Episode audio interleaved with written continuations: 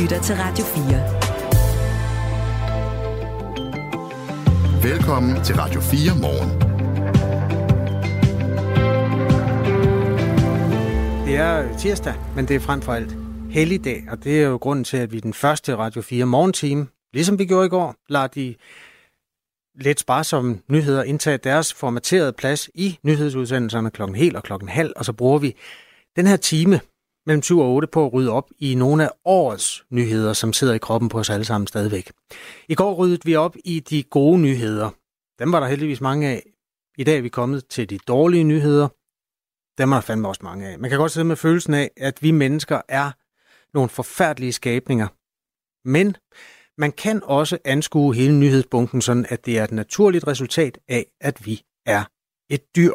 Og det er jo ikke bare min teori. Den bliver bakket op af en biolog, som jeg vil hilse på øh, lige om lidt.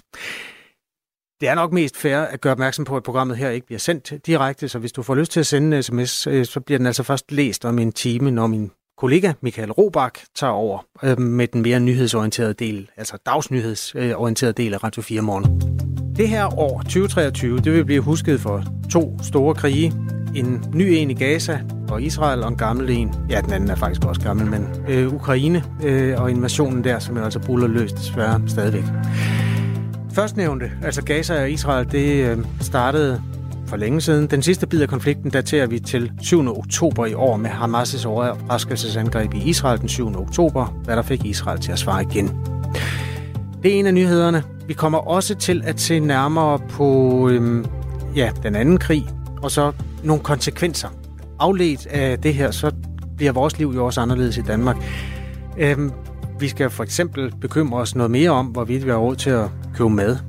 Vi gik også på et tidspunkt, og var bekymret for, om vi overhovedet havde råd til at tænde radiatoren og varme vores hus op, så vi ikke frøs ihjel. Det er sådan et lidt nyt øh, aspekt af det at være menneske i Danmark. Usikkerhed i bred forstand handler om økonomi, det daterer sig måske også lidt til viruser. Dem har der også været rigtig mange af i år. 2023 har været et år, hvor viruser, og jeg, jeg ved godt, det hedder vira, jeg siger viruser, har væltet rundt oven i hinanden og lagt en masse mennesker ned. lov uden lockdowns og vaccinepas den her gang. I den mere kulørte ende af spektret med tragiske 2023-historier, så fik vi også en trist opdagelsesrejse til bunden af havet, hvor der ligger mange døde mennesker i vraget af Titanic, og de fik altså selskab af nogle nye sjæle, som var på vej ned for at se det gamle vrag, da mini-udbåden Titan gik i tusind stykker. Det, det er dårlige nyheder alle sammen, og øh, i afdelingen for dårlige nyheder, der hører Danmarks fodboldherrelandshold vist også til i en eller anden forstand at vi med nød og næppe slog verdens dårligste landshold. Altså, og det gav sådan en, en kollektiv øh, vrede rettet især mod landstræneren Kasper Julemand. Og det tænker jeg også måske, der er noget biologi i. Det her er Radio 4 morgen.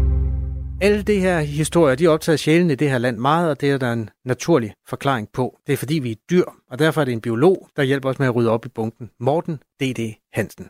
Velkommen. Tak skal du have. Glædelig jul. Lige over oven på den her det her resume, kan man sige, af triste begivenheder. Ja, er du okay? Ja, jeg klarer det, tror jeg. Lad os se, hvordan det ser ud efter en time. Morten D.D. Hansen er kendt fra fjernsynet, blandt andet fra det, der hedder et, oh, et døgn, to dyr, tre mennesker. Tre dage. Hvad er det der? Et døgn, to hold, tre dyr. Det var der, den var. Ja. Det var der, den var. Tak skal du have. Det er et skidegodt program. Eller det var nogle skide gode programmer. Tak, det var det virkelig, ja. Øhm, og du har også øh, gjort dig i mange andre steder i mediebilledet, fordi du øh, har en faglighed i form af din øh, titel som biolog og naturvejleder, og du er ansat ved Mols Laboratoriet, som øh, mange mennesker også er interesseret sig for på grund af nogle hester og nogle køer. Den åbner vi ikke, men vi kan måske lige starte med dig, altså i virkeligheden, fordi jeg ved, øh, er der jobnyt, eller hvordan var det? Det kan man jo øh, roligt sige. Altså, jeg har været ansat på Naturhistorisk Museum nærmest siden jeg blev færdig som biolog. Det er rigtig mange år. 23 år. Og øhm, nu synes jeg at efterhånden, jeg begyndte at opleve lige lovlig mange déjà vu'er, når jeg tog til møder, og vi sad i strategisamtaler og alt muligt, og, og tænkte, hvis jeg nogensinde skal prøve noget andet, så er det altså ved at være tid. Så jeg springer simpelthen ud som selvstændig, hverken mere eller mindre, som selvstændig biolog, der holder foredrag, laver konsulentarbejde og, og kan hjælpe folk på alle tænkelige måder. Og det sker lige her efter nytår, så det er, der er nye tider for mig. Det bliver spændende. Ja, altså efter, hvor mange år er det som offentlig ansat? 25? Jamen, forstå nu, Naturhistorisk Museum er jo ikke en offentlig institution, vi er en selvejende institution, så vi ah. kan i princippet gå konkurs i morgen. Øh, men det er stadigvæk efter næsten et kvart århundrede øh, på museet, og der, læg dertil, at jeg har brugt 10 år af min ungdomstid, studentertid på Naturhistorisk Museum, så det er langt hovedparten af mit liv, jeg har været tilknyttet. Og det vil jeg også fortsat være som frivillig. Man kan jo sagtens være det, man kalder volontør på sådan nogle steder. Så jeg kommer til at lave frivilligt arbejde fremover, men det bliver ikke på lønningslisten. Der er nogle frivillige, der fodrer hestene ude i rewilding-projektet. ja, det kunne selvfølgelig være en vej at gå. Men jeg kunne godt forestille mig, at jeg kommer til at sidde og kigge på lidt dyr, også i fremtiden. Morten, det er det, øh, vi skal sige glædelig jul. I vores kroppe er julen ikke fuldstændig indtruffet nu, fordi som sagt, det her det er et bondet program, men der er en lille smule julestemning. Ja. Er du i julestemning? Er du julemand? Jeg er lige ved at... Nej, jeg er ikke julemand overhovedet, øh, eller julemenneske overhovedet. Jeg synes, det er børnenes fest, så alt for børnene, men ikke for mig. Øh, jeg synes, at øh, december er en lang måned, øh, fordi at jeg glæder mig bare til solværv 22. Uh. hvor at, øh, så er dagen det allerkorteste, den kan være. Og det er jo oprindeligt det, der var julefesten. Det var jo simpelthen solværvsfesten. Det er jo det, folk har fejret gennem tusindvis af år, at efter en meget lang forvinter, kan man sige, så vender det, og nu begynder dagene at blive længere. Så jeg er klar på at holde de vildeste solværvsfester. I sendende stund er dagene et par minutter længere. Ja, kun lige et enkelt. Ja, ja. alright. Ja, det er da en start. Det her er Radio 4 morgen. Morten, øh, det er jo lidt et eksperiment at anskue hele nyhedsbunken og hele menneskets agering de sidste år ageren ud fra et biologisk perspektiv og se os som dyr betragtet. Men køber du øh, præmissen? Ja, absolut. Det er vi. Øh, det vi skal forstå, det er, at vi, vi, er, vi har jo altid været et dyr. Vi er jo en, en abe, der er blevet avanceret, og i løbet af de sidste ganske få tusind år, der er der jo sket en eksplosion i vores bevidsthed og i vores øh, kundskaber, men det har ikke nået at, at, at give sig udtryk, kan man sige, i den måde, vi fungerer på øh, vores, hvad skal man sige, inderste hjerne, vores krybdyrhjerne, vores dyrehjerne, fungerer stadigvæk som om vi er en abe, der render rundt på en savanne. Og, og det er jo, man kan sige, der er jo et mismatch mellem vores evner, mm. og så hvem vi er. Og det er jo, altså man plejer jo at sige, at vi er en abe, der render rundt med atombomber. Og det er altså sådan, det er, at, at der skal ikke meget til før den der, det der civilisatoriske, den civilisatoriske overbygning, at den smuldrer, den falder sammen. Og så er vi tilbage der, hvor vi bare er ren instinkt og, og frygt og, og, og virkelig alle de der følelser, som, øh, som sådan nogle dyr har. Lad os lige begynde med noget, som er ret dyrisk, nemlig krig. Og der er to kæmpe krige, der fylder alting i øjeblikket. Jeg skal sige til dig, der lige er kommet til, det her er anden juledags udgave af Radio 4 Morgen, hvor jeg sammen med biolog og naturvejleder Morten D.D. Hansen rydder op i de dårlige nyheder, der er kommet til. Og en af dem, eller mange af dem, kommer fra Gaza og Israel i øjeblikket.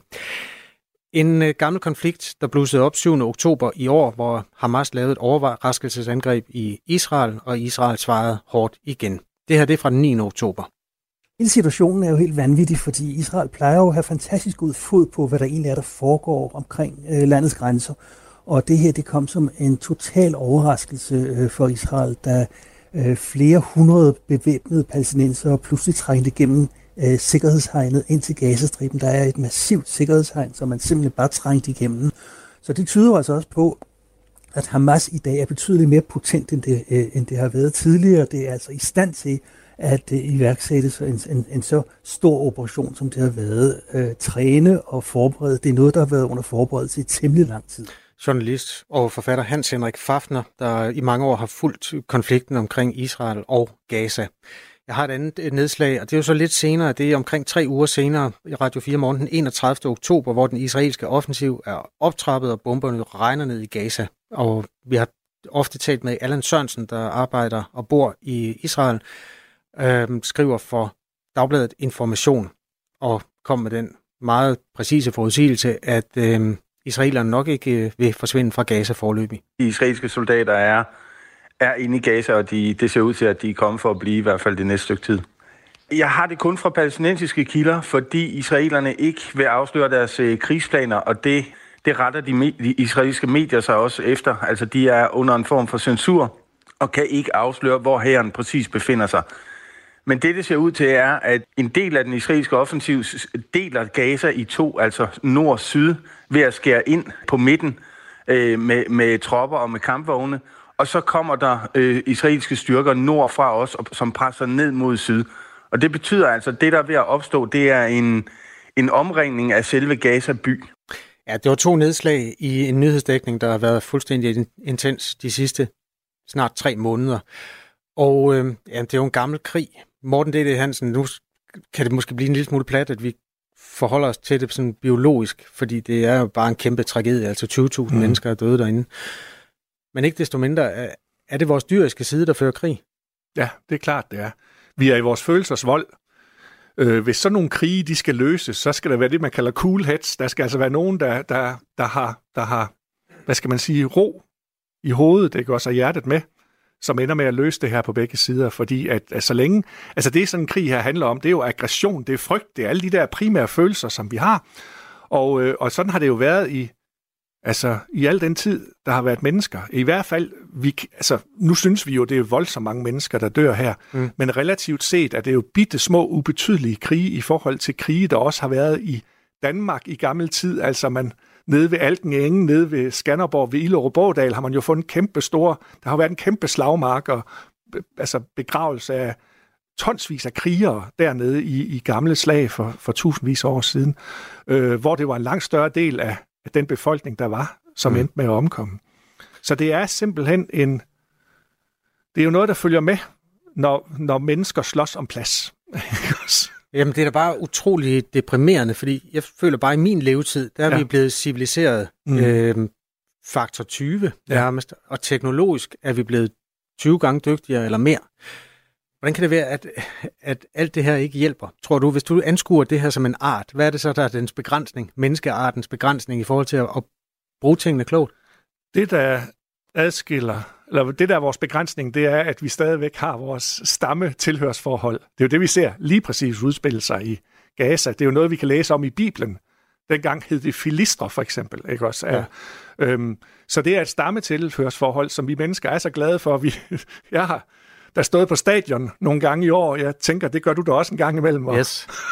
og I råber måske, hvis du er GF-tilhænger, så råber du Lorte Vejle, mens vi så prøver nede på Vejle-siden og, og, ja. og holde mod GF's, ja. mod en hvide mur. Men altså, det er, det er sådan, vi er stadigvæk som art. Det er, at vi har et stammetilhørsforhold, snarere end et artstilhørsforhold, fordi vi er jo for fanden alle sammen mennesker.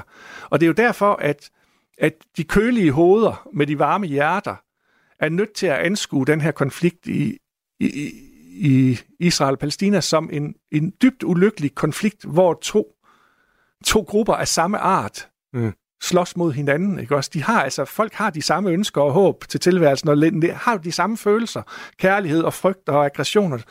Øh, og man er på en eller anden måde nødt til at lægge det lidt til side for at, at kunne se mennesket i den anden, altså i den modstander, øh, man har over for sig. Det er jo ikke den eneste krig, vi har talt meget om i Danmark, selvom den foregår omkring øh, 1000 km væk, den vi skal til nu. Øh, så er der også øh, stadig russisk øh, invasion i Ukraine. Den øh, buller løs, og vi har jo fulgt den tæt. Den, den står lidt stille lige nu. Øh, Peter Viggo Jacobsen, lektor ved Forsvarsakademiet, øh, han har været med nogle gange. Det her det er fra den 26. oktober i år. Så står det stille. Altså, der er jo reelt ikke sket noget i Ukraine siden øh, jul øh, sidste år, og det lyder selvfølgelig mærkeligt, for der har jo været hårde kampe, og der er døde rigtig mange mennesker.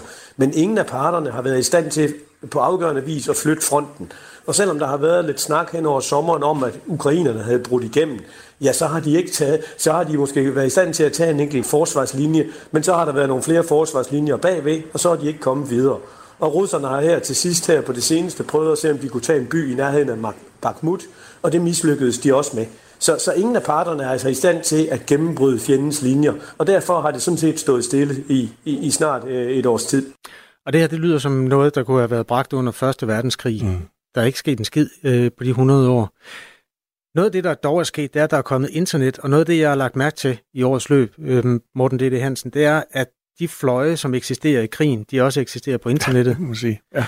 Og hvis vi nu bruger dig stadigvæk som den, der forstår vores art, så tænker jeg, hvorfor er det egentlig væsentligt, at så mange mennesker øh, tager del i det fjendskab der, og, og, og hader hinanden på internettet også? Det er igen det der stammetilhørsforhold. Altså, det ligger så dybt i os at finde fællesskaber. Ja. Øh, og fællesskaber om stærke værdipolitiske altså spørgsmål.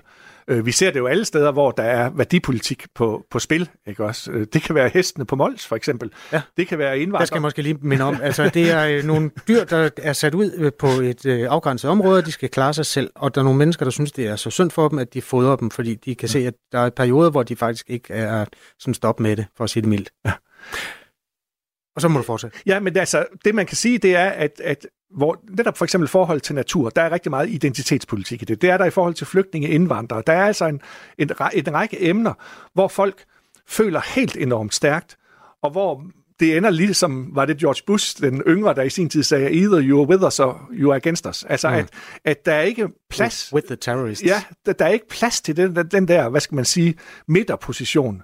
Det opfattes som to, altså det absolut gode eller det absolut onde.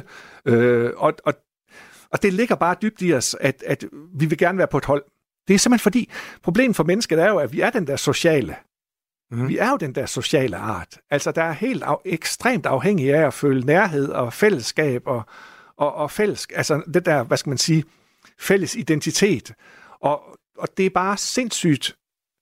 Det, det er virkelig en svær verden i dag at navigere i. Det der med at sige, jamen prøv at høre, jeg kan se det fra begge sider.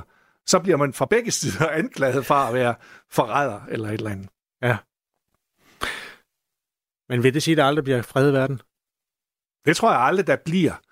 Øhm, sådan nogle konflikter vil altid opstå. I hvert fald så længe vi ikke har udviklet os. Altså, det du skal forstå, det er jo, at vores biologi er, som den er. At hvis der skal være fred i verden, så skal vores biologi ændre sig. Eller også så skal der være så stærkt et diktatur. Altså alternativet er at udvikle et diktatur, verdensdiktatur, som undertrykker al modstand mod noget som helst, men det er der jo ingen, der overhovedet kunne være interesseret i. Vel? Ikke også? Øh, men det er jo alternativet. Den kinesiske samfundsmodel er jo sådan set at undertrykke al uenighed. Ja. Og, så, og er det den, vi ønsker at leve under omvendt? Jeg tror lige, vi trænger til den her.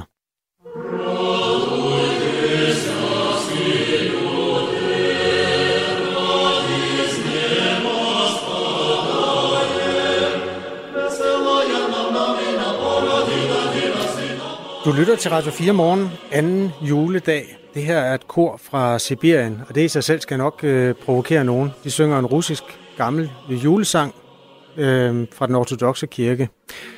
Det er egentlig ansporet af, der var en af mine øh, Facebook-venner, jeg tror hun har hørt mig i radioen, og så er vi blevet venner af den vej. Jeg kender ikke personligt, men hun hedder Birgitte, og hun har øh, delt nogle ukrainske julesange. Og så skrev hun, hvorfor er der egentlig ikke nogen, der deler russiske julesange? Ja. Jeg har ikke delt nogen, øh, skrev jeg til hende. Men så skrev hun, nej, men det undrede mig også bare. Altså, kunne man ikke øh, gøre lidt ved det? Det provokerer folk øh, allerede. Altså, i, i nogen, det kunne jeg sådan se efterfølgende, hvorfor ja. fanden skulle vi høre deres julesange, ikke? Men det er jo ikke desto mindre et land, der giver os en masse sådan... Jamen, det er jo parallelt er jo Tyskland efter 2. verdenskrig. Altså Tyskland har jo givet os noget af, af, af det mest, altså det er jo en stor del af vores kulturelle identitet i Europa, den stammer altså fra Tyskland. Ja. Men det var ikke lige populært øh, efter 2. verdenskrig at, at hylde den slags, men vi er jo tilbage ved det nu. Skal vi lige høre en ukrainsk også? Ja.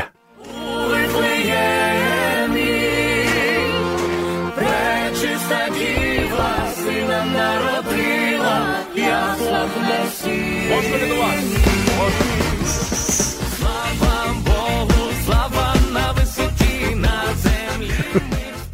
Ja, de har vist peppet den lidt op. Ja, det er en øh, sang, der hedder... Øh, at jeg kørte den gennem over, fordi den står med kyrilliske bogstaver teksten. Der er nogle omvendte R'er. Øh, men natten var så klar, og stjernen lyste. Ja. Så det er en julesang, som der bare har fået lidt øh, rytme under. Men i, dag, men i dag, Kasper, kan vi jo netop sagtens synge Jesus bleibet meine Freude igen på tysk, ikke også? Altså, at, at lige efter 2. verdenskrig var det, jo, var det jo ikke særlig populært. Og det er jo det der med, at, at der kan man jo sige, at vi kan jo lære rigtig meget som art af den forsoningsproces, ja. som for eksempel er foregået omkring Tyskland efter 2. verdenskrig. Fordi det var der, altså om, om tusind år, når man skal snakke ondskab, så kan man sige, at holocaust var jo stadigvæk inkarnationen af det værste ondskab, verden nogensinde har set. Mm-hmm. Den her industrielle masseudryddelse af folk. Og, og, og, og når man, hvis man for eksempel har set Band of Brothers, hvor svært det var for de soldater at se det der, og stadigvæk opretholde en eller anden form for, for, for, for varmt hjerte. Ikke mm. også? Øh, der tænker jeg, at, at den forsoningsproces, som trods alt har været med Tyskland efter 2. verdenskrig, bort frem af, af meget visionære politikere også, øh, men er jo noget at lære af. Sådan at, at vi i dag jo ikke opfatter tyskerne på den måde, som vi helt sikkert vi har gjort for bare 80 år siden. Du lytter til Radio 4 morgen, og vi rydder op i de dårlige nyheder, som der ved Gud er masser af. Lad os lige vende os mod nogle afledte nyheder af de krige, som vi beskrev for lidt siden. Sagen er jo den, at vi har øhm, haft nogle bekymrede over, og det er vi egentlig ikke vant til. Et af de steder, hvor bekymringen har været stor, det var i forhold til sådan selve energiforsyningen, som vi heller ikke har været vant til at forholde os til overhovedet. Altså, hvor kom varmen i vores radiatorer fra?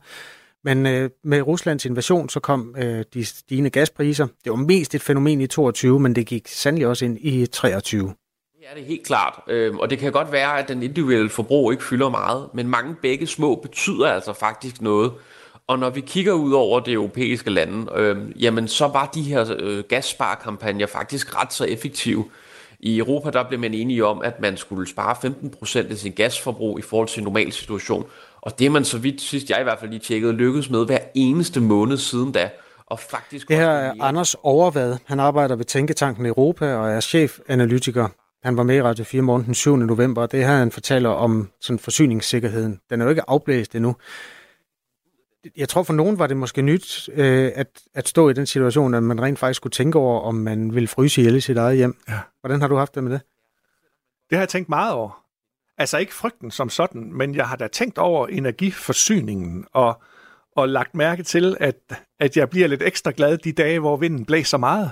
Ja. Mens at en kold nat med minus 15 grader og stille vejr, højtryksvejr i hele Nordeuropa, der følger, jeg, jeg, der følger jeg der med på Energinet for at se, hvor kommer energien egentlig fra lige nu, og, og, og altså, hvor, hvor dyr er energien. Fordi vi er jo nogenlunde privilegerede på vores breddegrader, at vi har penge til at betale, også når energien er dyr.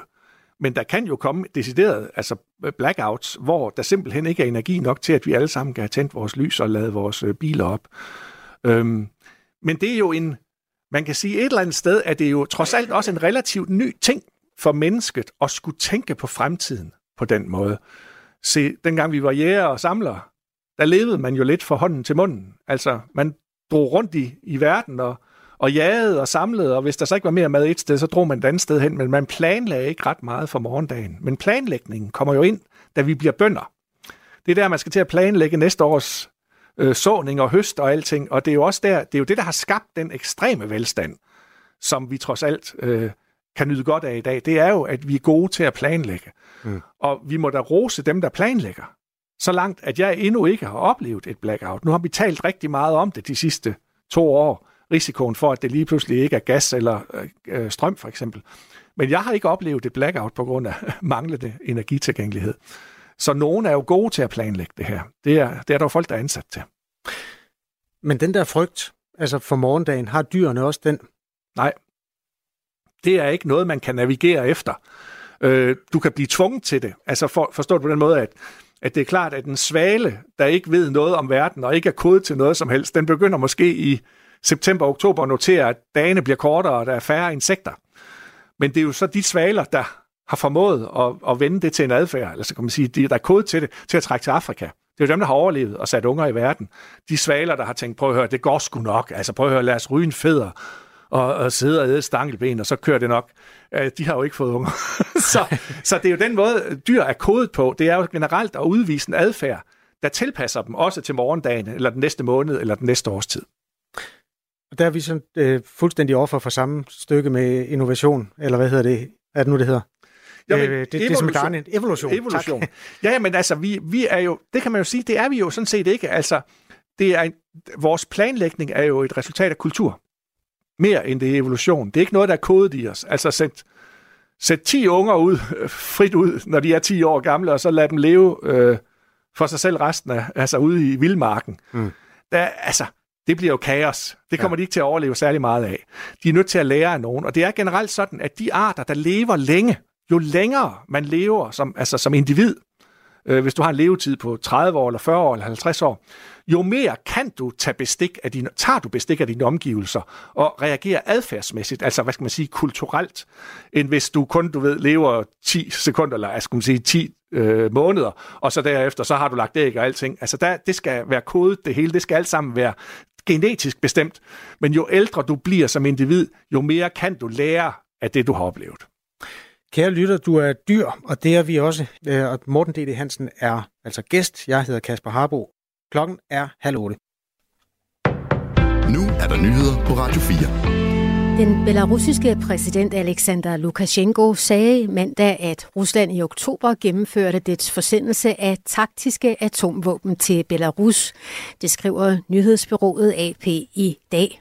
Det rejser stærk bekymring i nabolandet Polen og andre steder i regionen. Taktiske atomvåben er beregnet til brug på slagmarken og har en kort rækkevidde sammenlignet med kraftigere strategiske atomvåben. De vil typisk være i stand til at ødelægge mindre områder. Alderen for ukrainer, der er indkaldes til at gøre tjeneste i militæret, sænkes muligvis fra 27 til 25 år. Det fremgår af et udkast til et lovforslag, der er blevet offentliggjort på det ukrainske parlaments hjemmeside sent mandag, skriver nyhedsbureauet Reuters. Der er drøftelser i gang i den ukrainske regering om at mobilisere yderligere 450.000 til 500.000 soldater, nu hvor krigen mod de russiske invasionsstyrker har været i gang i snart to år.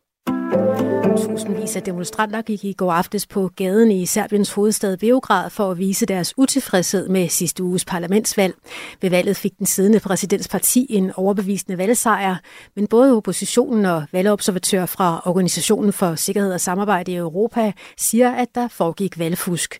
Blandt andet skal der have været eksempler på forsøg på køb af stemmer og på, at der er lagt ekstra stemmesedler i valgurnerne. Serbien er kandidat til at blive medlem af EU. Anklagerne om valgfusk har fået det tyske udenrigsministerium til at sige, at uregelmæssigheder under et valg er uacceptable for et land med EU-ambitioner. Det er anden dag i træk, at gaderne er fulde med demonstranter. Rusland, der er Serbiens traditionelle allierede, siger, at udenlandske kræfter forsøger at skabe uroligheder. Den afgående serbiske premierminister Anna Brnabic takker Ruslands efterretningstjeneste for at have givet den serbiske regering oplysninger om oppositionens planlagte aktiviteter. Det bliver nok ikke populært i Vesten, sagde hun på serbisk tv med henvisningen til hendes tak til Rusland. Trods pres fra blandt andre EU, som Serbien altså søger optagelse i, har den serbiske regering undladt at indføre sanktioner mod Rusland. Rigtig mange af os drager i dag på tværs af landet for at komme hjem fra juleferie. Derfor forventer Vejdirektoratet forlænget rejsetid og kødannelser på vejene. Vejdirektoratet opfordrer derfor til, at man kører i god tid og helst så tidligt som muligt eller ud på eftermiddagen eller aftenen. Og hvis man kan vente til i morgen med at køre hjem, forventer de, at trafikken der vil blive afviklet uden større forsinkelser. Også DSB er klar til den helt store hjemrejsedag i dag. Der er især mange, der rejser fra vest mod øst. Det kan DSB se på de bestilte pladsbilletter. Den her gang så går det jo så modsatte retning i forhold til udrejsetrafikken, nemlig primært fra Jylland hen over Fyn mod Sjælland. Det er der, de fleste de rejser siger informationschef hos DSB, Tony Bispeskov. Ifølge DSB skulle der være plads til alle, også dem, der ikke har pladsbilletter, men de kan dog risikere at måtte stå op på turen. Hos Molslinjen melder de om mere eller mindre fyldte færger på den meget brugte afgang mellem Odden og Aarhus. Her er der næsten udsolgt mellem kl. 9 og 15 på afgangene Samsø, Fanø og Bornholm skulle der stadig være enkelte pladser at få. På Molslinjens afgang mellem Ystad og Rønne er der dog varslet hårdt vejr kl. 10.30, 12.30 og 14.30. Skyde med stedvis regn, slud eller måske tøsne, men det klarer noget op med lidt sol her og der og spredte byer, der kan være med slud og efterhånden havl. Temperaturer mellem 2 og 7 graders varme. Lidt til hård vind, mest mellem sydvest og nord, der drejer til omkring vest. Det var nyhederne her på Radio 4 med Angela Brink.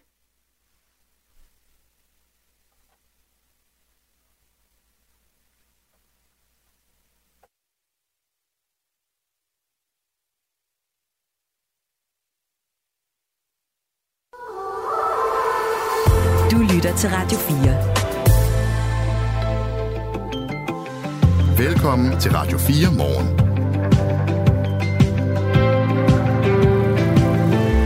Glædelig jul. Mit navn er Kasper Harbo. Du har tændt for Radio 4 morgen, som i den her time mellem 7 og 8 er sådan en analytisk, filosofisk omgang med den bunke af dårlige nyheder, som 2023 har givet os. Gæst er Morten D.D. Hansen. Har du haft nogle virus, vira, virum? det, det må man sige. Ja. Øh, alt godt fra, øh, fra, fra epidemien. Øh, mit problem her, da jeg, jeg har lige haft en lille runde covid igen, men mit problem var, at det satte sig til en halsbetændelse, og så er det lige pludselig bakterier, og de kan godt sidde og, og være rigtig trælse, så i talende stund, der er jeg på to forskellige antibiotika, som jo virker mod bakterier, men ikke mod vira. Vil du ikke lige beskrive forskellen egentlig, for jeg er ikke sikker på, at jeg nogensinde har forstået den. Nej, men altså vira, det er jo i virkeligheden kemi, der inficerer vores celler og lever som kemi, men ikke af, af levende bakterier. Det er levende organismer, som simpelthen vælger at inficere din krop og, og snylte på den og udnytte den. Altså det er dyr nærmest? Ja, ja det kan man ikke sige, men Nå, bakterier jo. er sig selv, men det er, det er altså det er deciderede organismer, som, som, som simpelthen, øh, de kan i princippet æde dig. Og, og hvis, ikke, de, hvis ikke din krop kan slå de her bakterier ned, jamen så kan du ende med at dø af en bakterieinfektion. Det er derfor, penicillin har været den her revolution, fordi man har et antibiotikum, som kan tage livet af rigtig, meget, rigtig mange bakterier. Men jeg er faktisk på mere end penicillin lige nu, fordi det er åbenbart en lidt hæftig omgang, jeg har, så... Øh... Åh, oh, det er det godeste. jeg håber, du bliver okay, Morten. det satser vi stærkt på. Biolog og naturvejleder Morten D.D. Hansen, øh, det viser sig jo faktisk, at der er biologi i næsten alle de nyheder, vi har været omkring. Der er i hvert fald i den her, øhm, fordi vi har væltet rundt i forskellige vira oven i hinanden. Øh, Bolette Søborg er overlæge og sektionsleder ved Statens Serum Institut og fortæller, hvad det er, vi har bokset med her i den her virus, virum, vira-sæson? Virus og influenza, de kommer hvert år, og de kommer nogle gange i, med større styrke end, end andre, men de kommer hvert år. Så er der kihoste og mykoplasma, de kommer ikke hvert år. De kommer måske i et fortal, men så kommer de hver tredje, fjerde år øh, med større styrke, og de kommer altså samtidig i år. Så det kan man sige, det er en smule usædvanligt. Mm. Og så har vi set med især kihoste, at det er rekord mange, der er smittet. Så har du den sidste covid, og den havde vi jo ikke før. Så man kan sige, den kommer, og det er faktisk den, der er flest smittet af. Den kommer så og lægger sig oven i de andre. Så på den måde kan man jo godt sige, at summen af det hele er, at der er mere. Ja, vi er færdige med vaccinationspas og de der op i næsen øh, to gange om ugen og sådan noget, men covid er her altså endnu. Der er en øh, ny variant, øh, som er den, der dominerer lige nu. Den kalder vi for BA286, det er sådan lidt teknisk. Men, øh, men, men det, der er kendetegn ved dem, der ligesom øh, øh, er dem, der er i cirkulation, det er, at de er jo i stand til at, at smitte folk, som egentlig har en form for immunitet over for, for covid. Øh, men det, der så også heldigvis er tilfældet, det er, at når man er vaccineret tidligere, eller har været øh, smittet tidligere, så bliver langt de fleste ikke alvorligt syge af det. Man kan sagtens få en, øh, en, en som du nævner, en tur øh, med, med luftvejssymptomer, og man kan også godt være sengeliggende eller have have noget i kroppen i et stykke tid, men altså det er heldigvis de færreste, der skal indlægges. Det her var Bolette Søborg, som hun lød i Radio 4 morgen den 7. december, hvor hun gjorde status over alle de øh, sygdomme, der flakser rundt. Jamen, det må jo være prægtigt at jagtage, når man er biolog og interesseret i naturen i bred forstand. Altså, det er i hvert fald interessant. okay. Fordi Altså, når, man blev, når vi blev undervist i virologi på universitetet for 25 år siden, så stod underviserne jo altid nærmest med, med med våde øjne og tænkte på, fortalt om den næste pandemi, der skulle lægge os ned, fordi det er sådan, det er med naturen, når, når, en, når en bestand af værtsorganismer ikke er immune over for en, en ny infektion, jamen så vil den her infektion jo brede sig eksplosivt. Mm. Og det sker. Det er simpelthen en regel i naturen. Og man kan sige, at i virkeligheden var det jo en skandale, at vi var så dårligt forberedt, som vi var. Fordi det, på corona? På corona, ja. Fordi at, at al teori siger, at det vil ske, og det vil ske igen også. Og, øh, og man kan jo sige, at gudskelov var corona jo faktisk... Det, der skete, var jo, at vi ret hurtigt fandt nogle forholdsregler, som gjorde, at, at smittespredningen den blev reduceret, og at, at den ret kraftige, eller hvad skal man sige, virulente første omgang, som egentlig gav ret kraftige sygdomssymptomer, ikke også? Altså, man blev virkelig syg, øh, blev hurtigt erstattet af en, der smittede nemmere, men ikke var så farlig. Ja. Øhm, men, men altså, der kommer flere af den slags, og, og, og, og risikoen er jo en dag, at der lige pludselig er, kom, spreder, altså kommer en, en, en virus, der har en høj dødelighed og en relativt høj transmissionsrate. Det behøver ikke nødvendigvis hænge sammen, de to, eller faktisk ofte er modsat, at jo højere transmissionsrate, jo lavere dødelighed. Men altså den dag, vi lige pludselig ser 10% af befolkningen være virkelig kritisk syge, øh, og vi alle sammen bliver det, altså der bryder samfundet jo tæt på sammen, hvis ikke man er forberedt på det. Så i den forstand var det måske en meget god generalprøve, at vi fik det en, har været, Det har helt sikkert været en øh, god generalprøve. Jeg er ret sikker på, at folk, der ved ret meget om det her, tænker, at det slap vi ret nådigt fra, faktisk. Hvis man skal anskue noget af det, der ikke var så praktisk, så var det jo, at for at kunne få en maske for munden, så vi ikke øh, rendte og spredte øh, covid så meget som ellers, det, så skulle der flyves noget fra den anden side af jorden, og det er jo den ultimative bedste måde at sprede en sygdom hurtigt på, det er jo at flyve noget her ja, til fra Kina. Ja, ja. Det var dem, der havde vores værnemidler jo. Og det er jo klart, at, at det er jo en af menneskehedens udfordringer i dag, det er, hvor, hvor meget vi hænger sammen. Vi er 8 milliarder potentielle værter for en virus. Ja. Og, og vi har også, så vidt jeg, jeg kan huske en eller anden, et eller andet begreb, der hedder six degrees of separation. I dag kender vi, altså seks led ude, der kender du alle mennesker i hele verden. Ja. Øh, og det vil sige, der er ikke særlig langt ud til Tonga eller Fiji eller til New Zealand i forhold til, hvad der var for 200 år siden. Øhm, dengang tog det jo lang tid at, at flytte sig fra den ene side af planeten til den anden. Og i dag, der, der er det jo altså bare en, en dårlig flyvetur, en uheldig flyvetur, der gør, at man har spredt en virus til et nyt kontinent. Radio 4 Morgen i dag ser nærmere på øhm, den bunke af dårlige nyheder, og vi gør det med det forsonende, tilgivende blik på det, at vi jo trods alt bare er en dyreart, vi mennesker. Det er derfor Morten D.D. Hansen, som er naturvejleder og biolog, han er gæst i øhm, det her studie. I dyrenes verden findes der vel også masser af sådan nogle der, vi, altså fugleinfluenza er et ja. eksempel, og altså, har de nogen forholdsregler, eller dør de bare i hobetal? De dør bare i hobetal. Øh, vi ser det faktisk lige i øjeblikket. Altså, når jeg kigger på fugle, jeg har kigget rigtig meget på fugle selvfølgelig, ja. og det har jeg også gjort det her efterår, og jeg kan simpelthen se effekterne af fugleinfluenza på, hvilke fugle jeg ser ude i naturen lige nu. Der har været rigtig øh, ganske få vandrefalke for eksempel på træk i år, og vi ser også, at de ynglepar, vi ellers har haft nede på de østjyske havne, de er alle sammen væk, fordi vandrefalken som et toprovdyr i den fødekæde helt automatisk vil få fugleinfluenza fra nogle af de, de fugle, der nakker. Ikke ja. Og, og det vil sige, at vandrefalken er lige pludselig crashet, i hvert fald som bestand her i Danmark. Et andet eksempel er storkjoven, som er sådan en rovmåge, der lever som parasit på, altså simpelthen på rov, som rovdyr på, på andre vandfugle i Nordatlanten. Og den har jo simpelthen også akkumuleret fugleinfluenza, så hvor jeg plejer at se en masse storkjover om efteråret, så har jeg ikke set en eneste i år. Then you know it's out there. You're not gonna scare us. 2023 har også givet os en tv-serie, der hedder The Last of Us. Ja. Med Pedro Pascal ja. og en pige. Jeg kan ikke huske, hvad skuespillerinden hedder. Øh, men øh, hvor de simpelthen rejser den her dystopiske verden igennem ja. i forsøg på at passe på den der pige, der har antistoffer ja. i sig. Ja. Har du set den? Ja, ja, for søren da. Det var, det var der en, man sad clean til på HBO. Ja. Ja. Og Nå. det er jo også biologi. Altså, det er jo de her, det er jo de her insektædende svampe, øh, som man lige pludselig så i, i fiktionsverdenen her havde lavet springe på mennesker. Det vil ikke umiddelbart ske, men altså i princippet vil det jo, altså som sådan biologisk koncept, var det egentlig fornuftigt nok. Det her er Radio 4 morgen. Lad os lige tage en anden af årets dårlige nyheder. Det her det er en virkelig tragisk historie, men den siger en del om menneskeheden også, nemlig vores trang til at udforske, hvis man kalder det det. Det var en opdagelsesrejse, eller måske en turistrejse i virkeligheden, til bunden af havet, fordi der ligger et øh, vrag af det meget smukke, store gamle skib Titanic, der øh, sank på sin øh, jomfrurejse og tog en masse mennesker med sig.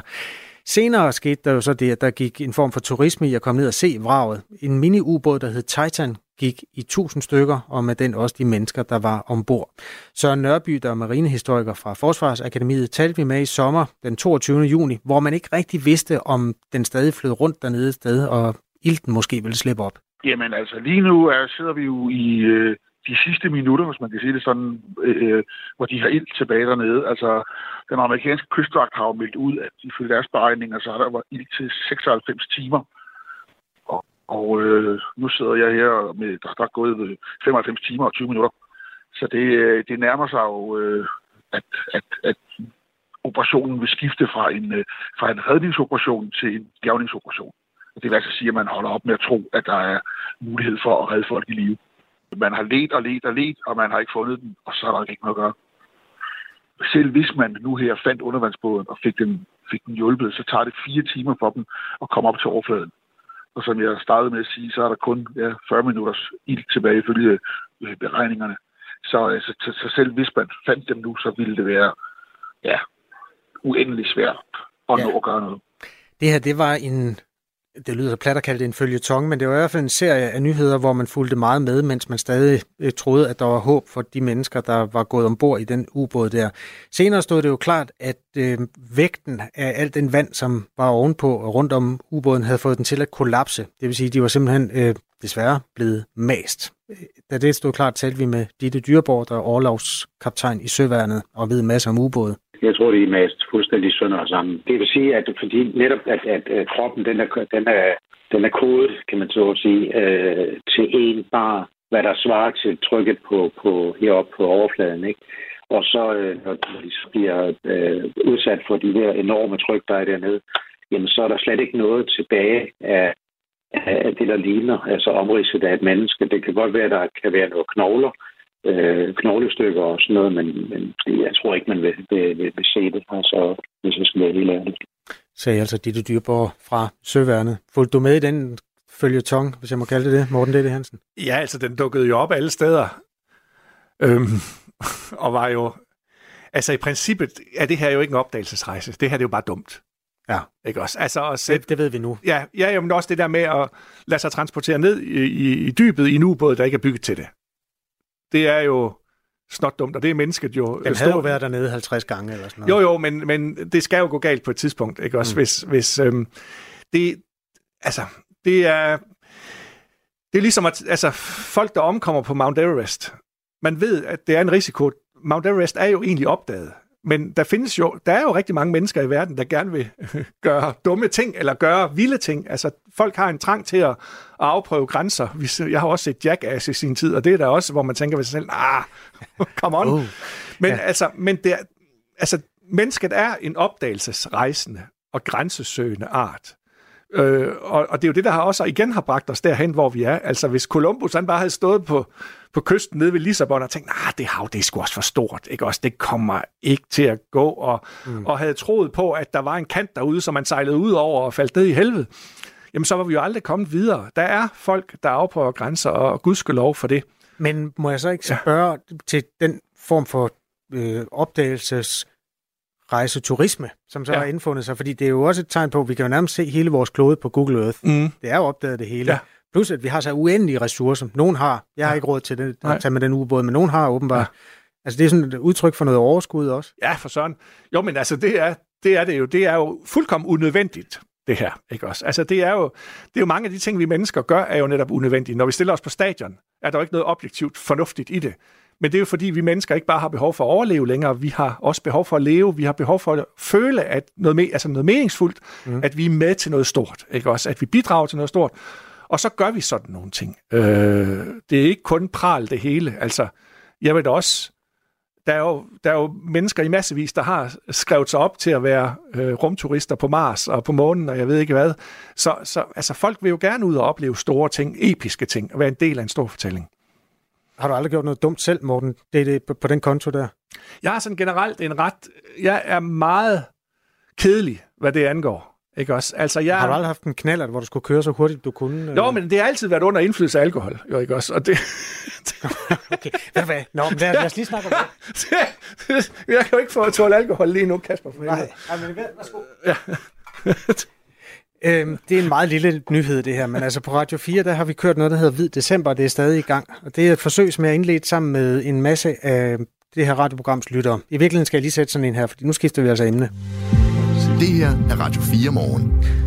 Vi testede alkoholens fravær. Altså, der er masser af traditioner forbundet med december, hvor der er alkohol alle steder, og derfor har jeg ikke uh, drukket en dråbe i december. Det har du åbenbart heller ikke. Jamen, den antibiotika, jeg er på nu, den er altså så hård. Altså, den, den virker som antibus. Nå, okay. Så. Det, det, du har fået nu af mig, det er en G&T, som er øh, et bud på en alkoholfri cocktail. Det er simpelthen altså en gin og tonic, som der ikke er alkohol i. Det er også bare for de at væde halsen, når vi nu sidder her. Ja, men... Jeg kan sige, at jeg er jo den objektive tester nu, fordi hvis jeg bliver hundesyg, så er der alkohol i. Ja, nej, men det er der. Altså, jeg lover dig. Kære Morten, det er det, der er ikke alkohol i. Det, det skulle, skulle være lige, hvad der manglede.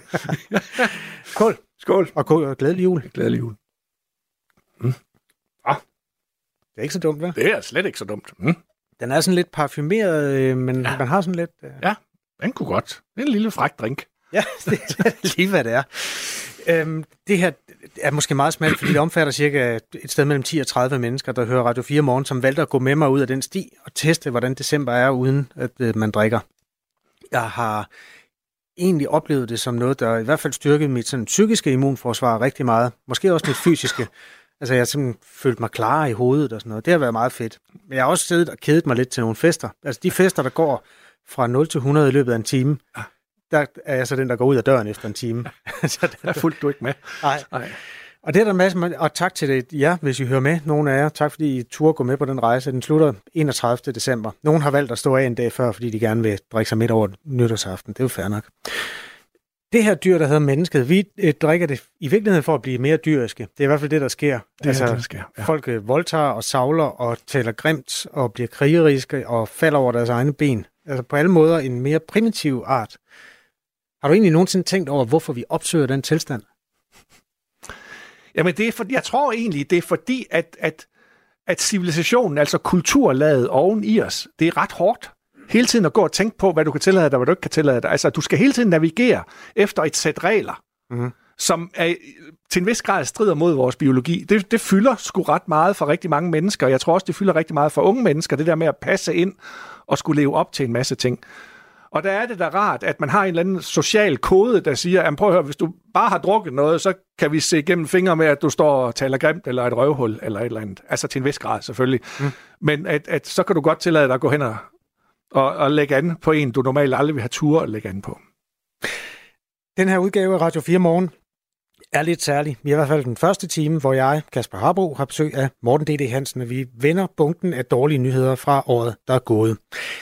Der er også mange dårlige nyheder fra øhm, fodboldlandsholdet. Altså, det var skuffende nederlag til Kazakhstan, heldig sejr over Nordjylland, uafgjort mod Slovenien på udebanen, og så var der hele den der oh, verdens dårligste hold, hvor Danmark var sindssygt heldig med at vinde. Så kom der en hel nation, der skulder ved skulder, i hvert fald mindst hver anden, havde Kasper Julemand, træneren. Øh, altså, landsholdet går igennem en, en svær tid og Lasse Føge, der er BT's øh, sportskommentator, hjælper os også med at belyse den der folkestemning. Han har jo badet sig i, i folkets beundring og gunst i, øh, igennem nærmest hele sin landstræner-æra. Og nu, øh, nu, nu møder han så modgangen, og den er, den er hård. Den er hårdere, end øh, nogen kunne have forudset. Øh, vi har, ingen har set det der øh, VM komme, og på en eller anden måde, øh, han har svært ved, og spillerne har svært ved og, øh, og komme op af den her, det her kviksand, de øh, er fanget i. Øh, og han ser lige pludselig, han er gået fra at være sådan en, en meget koncepttro øh, træner til at, at famle lidt mere. Altså, der er, der er mange, øh, meget udskiftning på positionerne, og der er også udskiftning i, hvad det er for nogle, nogle, øh, nogle formationer, landsholdet stiller op i, og det, det er meget ulig Kasper Julemand, det vi ser for tiden. Mennesket er jo altså dyr, og Morten D.D. Hansen, hvorfor har mennesket opfundet sport, og hvorfor finder mennesket en af den glæde i at stå og have på en, en landstræner, der bare er en, embedsmand i virkeligheden? det var ikke skide smart, vel? Ikke også? Altså, Nej, men det var bare en fodboldkamp. Det var det, der var sådan lidt underligt. Dem, der ikke ser men, fodbold, de havde så svært ved at forstå det. Men hvordan i al helvede kan så mange professionelle øh, fodboldspillere spille så dårligt øh, Jamen, sammen, du... ikke også? øhm, undskyld. Ja. Men, men man ser det jo lige nu med et hold, som øh, jo for, for 15 år siden og for 20 år siden jo bare red på, på medvind og på bølgen Manchester United, hvor altså alt spillede jo for dem. Altså ja, tænk ja. sig, at de var bagud i en Champion, Champions League-finale indtil det 90. 20. minut, og så bliver der scoret var det Sheringham og, og Solskjaer, der scorede. Ja, var, ja. altså, de er bagud, og så vind, ender de med at vinde til sidst alligevel. Det var jo en vinderfortælling i den anden verden, og den levede Manchester United jo højt på.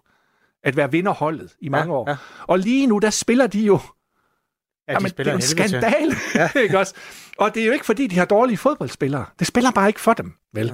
Og det er jo også en ting, det der med, at, at, at, at hvor meget vores præstationer afhænger af vores, altså vores selvværd og selvtillid også. Det er i øhm. virkeligheden også et stykke øh, sådan samfundsbiologi, når man ja, bringer en flok ja, sammen. Ja, det er det helt sikkert. Øh, og, og, og, og det er jo også der, hvis vi skal lave en parallel til, altså når, man, når jeg nu siger, sport er, sport er en civiliseret måde at føre krig på, ikke også, kan man sige, en proxy, ikke også, så kan man jo sige, at skal vi lave en parallel til de krige, der er i dag, så er det, at hvordan fanden bringer vi folk ud af den der, mm. de der dårlige vibes, som alle føler lige nu, ikke også. Øh, det er virkelig en, det er virkelig, det kræver en dygtig sportspsykolog. Morten D.D. Hansen er biolog og naturvejleder tilknyttet Mols Laboratoriet og Naturhistorisk Museum i Aarhus. Og øh, klimaet er jo altså biologi i sin fineste form. I slutningen af juli kom der et nyt studie lavet af den internationale forskersammenslutning World Weather Attribution, og det er vores egen skyld, åbenbart, at det sydlige Europa nogle gange øh, nærmest brændte, eller det gjorde det bogstaveligt talt nogle gange. Ejkel Kås er vær- og klimaforsker og professor på Københavns Universitet og har læst studiet. Hvis man øh, prøver at se på de variationer, der har været i vejret og klimaet i mange, mange, mange år, og sammenligne dem med det, vi ser nu, så kan man se, at, at naturlige variationer, så at sige, de kan ikke, gener- de kan ikke skabe en så stor, så store ekstremer, som vi ser nu. Og det kan man regne ud med ved hjælp af de her klimamodeller, vi har. Hvis man tager for givet, og det er der altså rigtig, rigtig mange videnskabsfolk, der gør, at mennesket har været med til at varme den her klode op. Jeg ved godt, det modsatte synspunkt også eksisterer, men nu du, du, er, du er med på den, Morten D.D. Hansen.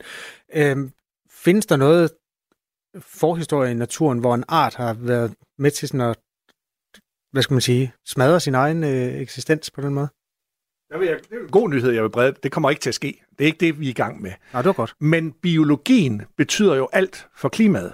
Og det er måske en overraskelse for mange. Nu sagde du før, at klimaet var biologi. Det er det overhovedet ikke. I virkeligheden er klimaet langt hen ad vejen. Det er jo fysik, det hele. Ja, det er faktisk ret øhm, Men det, der, altså, hvis man nu forestillede sig, at der ikke havde været liv, liv på jorden de sidste 4 milliarder år, og så ja. ser på, hvordan vi temperaturen så har udartet sig. Det kan man jo gøre med smarte modeller og med alt, hvad vi ved om, om geokredsløb, kan man sige. Ja øh, så vil temperaturen nogle, nogle gange på jorden, gennemsnitstemperaturen, have været 50-50 grader, mand. Det var der ikke noget liv, der kunne klare. Og andre gange vil jorden have været frosset totalt ned i millioner af år. Øh, der, der er i dag meget stor enighed om, at livet på jorden laver via en masse feedback-organismer, der stabiliserer livet på jorden simpelthen klimaet. Altså livet på jorden er simpelthen en integreret del af, af den klimadynamik, der er, fordi at planter de optager jo CO2 gennem ja, fotosyntese, ja. og nedbrydningen af organisk stof frigiver sig CO2 igen. Og, og dengang, at planter begyndte, altså alger begyndte at lave fotosyntese, der havde vi en atmosfære uden ilt.